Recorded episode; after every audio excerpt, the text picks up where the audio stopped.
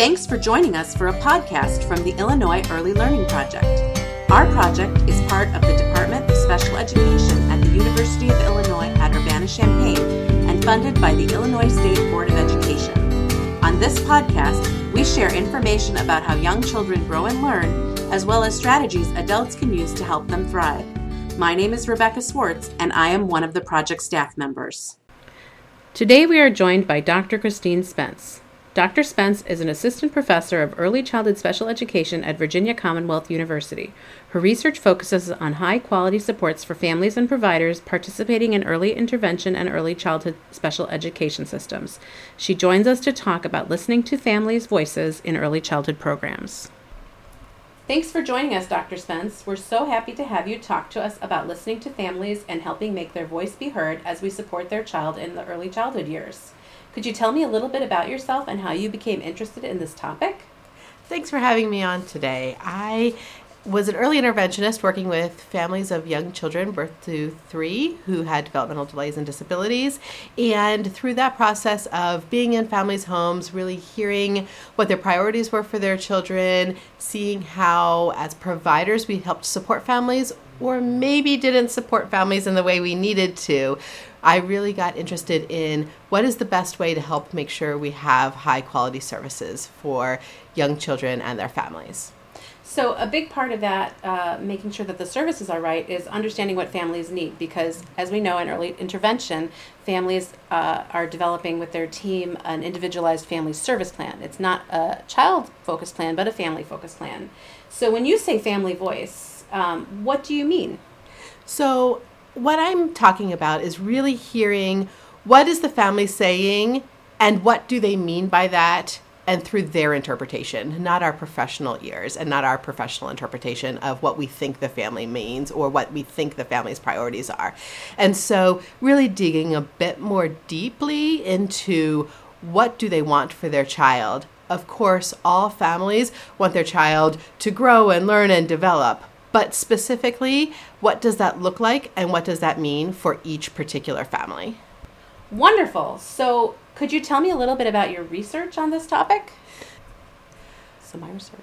Because of working in early intervention, I really became interested in how do we have high quality supports for everyone who participates in the system. So, what do we do to support the providers through professional development? What do we do to support students who are learning about this profession? And what do we do to support families as they experience the Part C system? And so, with that last area, I did some interviews with families as they participated or immediately after they finished participating in early intervention to find out what was their thought about their experiences in early intervention, their outcomes as a result of participating in early intervention. So I asked them questions around how did they help their child develop and learn? What support systems did they have? How did they access their community? How did they learn about their rights? How did they advocate for their child? And what does this really look like for them? What worked and what didn't work? Great. So uh, it sounds like you were really focused on helping families um, make their voices be heard. And so, can you tell me a little bit more about what why the family voice is so important in these early childhood years? Parents know their child best. We say that all of the time, but we really need to believe it. As professionals, we may have the professional expertise in a specific area, but we don't have the expertise on a particular child or the family's hopes and dreams for that child. And so I think the really truly hearing what each family wants for their child is vital to make sure that we're truly individualizing our support and making it make the most sense for that particular child and family honoring the family in their priorities, even if it's not the professional's priorities for that child, is so important. And I think that's something that we just don't do often enough, even if we maybe say we do. Yeah. So most teachers and providers would say, I talk to families all the time. What do you mean I don't hear their voice?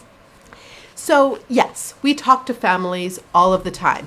And those everyday quick conversations are so important. That's how we help establish trust, build relationships. We need to do the quick check in. How was the day? How did it go?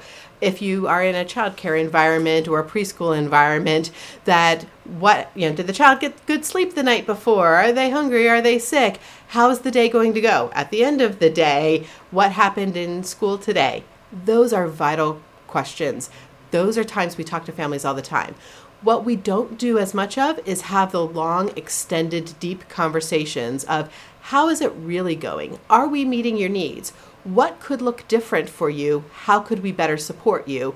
And how can you contribute within our program as well? And so make parents truly an advocate and make them an expert within the program, whether it's home visiting or classroom. So, at asking questions that are more open ended and really giving families a chance to share what they need and what they want. So, being more listening. So, it's not so much I talk to families all the time, but I listen to families all the time. It's absolutely shift. that is vital, and it's the listening and listening to hear rather than listening to respond immediately. What is the person truly saying? And then how does that shift my own perspective of how I'm supporting this child or this family or how I su- provide intervention or instruction? So we know that families are always growing and changing, and family needs change as children change. How do providers and teachers keep that conversation going with families over time, that real conversation you're talking about? So, of course, the regular check ins, but then also setting aside time for those longer discussions. We do this every six months in early intervention in preparation for the new IFSP meeting and a review, or maybe at parent teacher conferences.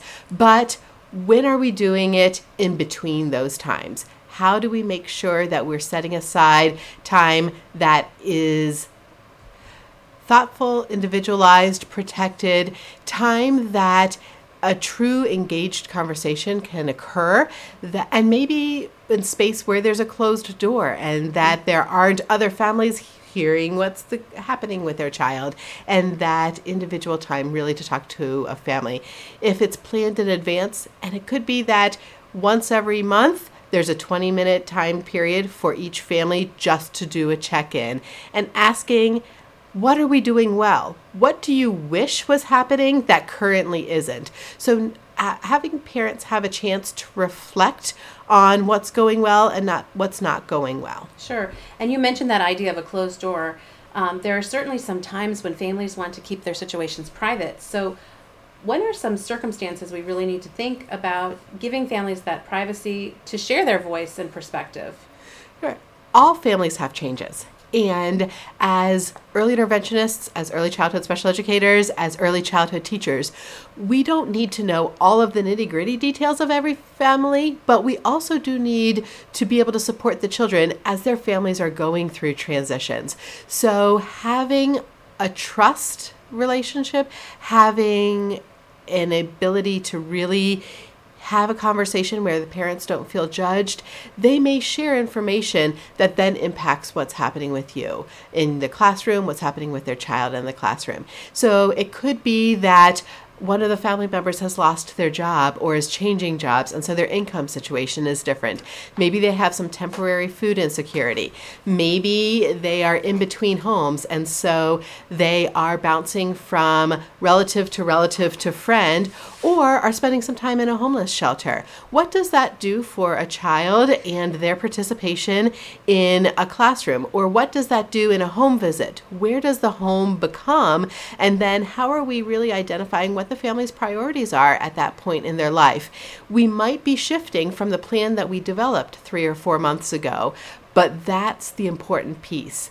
So, trying to check in with the families to see are the priorities that we set previously still the priorities of the family? Sure. So, yeah, that makes a lot of sense to me that um, families experience these transitions that may be unplanned and they have to feel safe and uh, a sense of trust with their providers so that they can share those uh, situations that may be impacting their child. And we know those situations impact their child because children really are nestled in their families.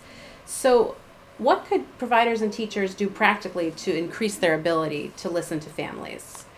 I think it starts with the relationship, right? So, those quick conversations, the ongoing, I hear what you have to say and I value what you have to say even if it's not what we had previously talked about, even if it's not my professional priority, that's really important. Also, giving parents time to reflect.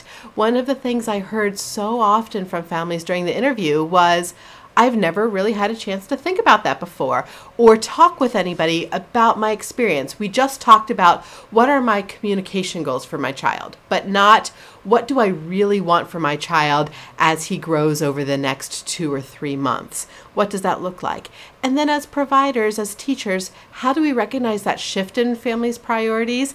And how do we make sure that a family feels that they can tell us? I don't like what's happening right now and I need to change.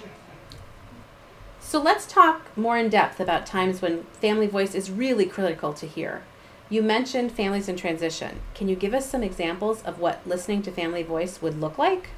Sure. So I think we need to honor multiple caregivers all children come with at least one caregiver, but many come with multiple caregivers. But often in early intervention and in early childhood, we have one parent or caregiver that we have the primary relationship with while their voice is really important, how are we making sure that we're hearing the priorities of all of the other caregivers of that child? So, if a child spends some time with a grandparent, some child some time in a childcare classroom, and some time at home with mom or dad, are we hearing from all of those caregivers with proper consents signed, of course, but are we making sure that we know what's happening in each of those environments?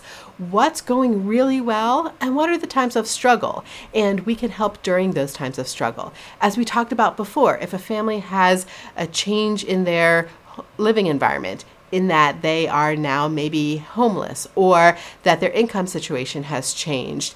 What becomes the new priority? We need to have discussions around what does the sleeping routine look like now? What does the feeding routine look like now? It's not the same as it was before. Maybe that wasn't a priority before, things were working well. With this change, that may now be a higher priority than working on motor development. And so making sure we're really hearing and responding to the family's immediate situation. Also, we need to think about what happens if a parent is deployed eh, because they're in the military and all of a sudden there's one fewer caregiver that's frequently there. What does that look like for the social emotional development for that child? Attachment. And so making sure that we're responding, and that may mean changing team members, adding new ones, or changing who's the primary support. And so thinking about what questions do we ask of families so that they can truly tell us what their priority is and not feel guilty that their priority isn't the same as what we had uh, formally set in their IFSP or their IEP several months prior. It's so interesting because really what you're asking uh, early childhood professionals to do is spend more time listening than they do talking, right? Absolutely. So they're really the idea that the family is going to give us the most important and the most current information about what that child needs and what that family needs to thrive. So um, I love that. And that's a real shift in perspective. So we know that early childhood and early intervention professionals really work in teams. And you just mentioned many providers, such as social workers, teachers, and therapists. But families may communicate with one of those providers, like those teachers or um, developmental therapists who they see most frequently, more often than the others on a team. Um, also, the conversations that you're describing when it's important to really hear family voice may not be during the planned meetings when everybody's there. What could teams do to share information and keep the whole team on the same page? That's such an important point. I think that one person should not hold all of the information, but because much of this information is really sensitive, we also have to ask the family who is it okay to share and what level of detail making sure that the information we share is relevant to the educational priorities, re- relevant to the intervention, and not gossip is really important. But also recognizing what families are ha- are going through can truly impact how a child responds to the other adults in their environment. So, first, checking in with a family Thank you so much for sharing with us. This is really important. I hear what you're saying. I also think it would be important for other people on the team to hear. Can I share and get that explicit permission to share particularly sensitive information? And then, as a team, deciding what is the mechanism in which information is shared? Is there a weekly team meeting check-in that's you know Monday morning or Friday afternoon or even Tuesday at three o'clock where everybody shares any changes and updates with families? Or is there a secure digital way in terms of email or um, a written communication where updates are provided. I think that is individual to each team, also depending on how frequently people see each other in person versus you know talking over the phone or emailing or texting but making sure we're respecting the family's confidentiality sharing the information that's important but then also honoring when they say i prefer to keep this private Sure. So, really, early childhood professionals, who, or any professionals who are working in the system um, of early childhood education and early intervention, need to really develop an awareness about their own communication and a reflective practice about their own communication with families. So, that's one way they can make family voice heard is by thinking about how they're acting and how they're communicating in a critical way. Very interesting. Absolutely. I also think giving parents and families the space to share their own story, share their own journey, share their own priorities. And so it may be at a formal meeting, but it also may be during those informal times. How also are we developing families as leaders within the entity, the agency, the school, the program that you're working with? And can they share their own story? One wonderful way to honor family voice and listen to families is by having families listen to other families and building a community where this is the culture and priority that we always hear what families have to say and we respond accordingly. So I know we've talked about challenging times, but how can we bring this idea of family voice into our practice with all of our families? All families have something to say. All families have hopes and dreams for their for their children, and all families are going through that time of growth and development and change with their child. So talking with families frequently, what are your priorities? What's new, what's exciting, what are you most thrilled about with your child's development, with a new set of skills over the past few months? What are you worried about? What are things that are now your priorities, and what are things that you want to focus on? As families enter your program, checking in with them as you get to know them is important, but also that ongoing checking in is really important as families prepare to leave your program, whether it's transitioning from early intervention into early childhood special education, from preschool into kindergarten, or just changing from one center to another, what are the strengths that have happened prior? And how do we make sure that families can share that information with the new team with that new set of people and us listening to families as providers, as professionals, and giving them the space to share their story and honoring their family voice should be empowering for the family so that then they feel comfortable sharing their voice in the next setting when we're not with them. I'm sure our listeners are thinking about all the new ways they want to engage the families they're working with in their program. You gave us so many great things to think about. So thank you so much for joining us today on our podcast, and we hope that we'll have you back again soon. Thanks for having me here. It's been great. The Illinois Early Learning Project website at www.illinoisearlylearning.org is a source of evidence based, reliable information on early care and education for parents, caregivers, and teachers of young children. Thanks for listening and for helping the children in your home, classroom, and community have a strong start in their early learning.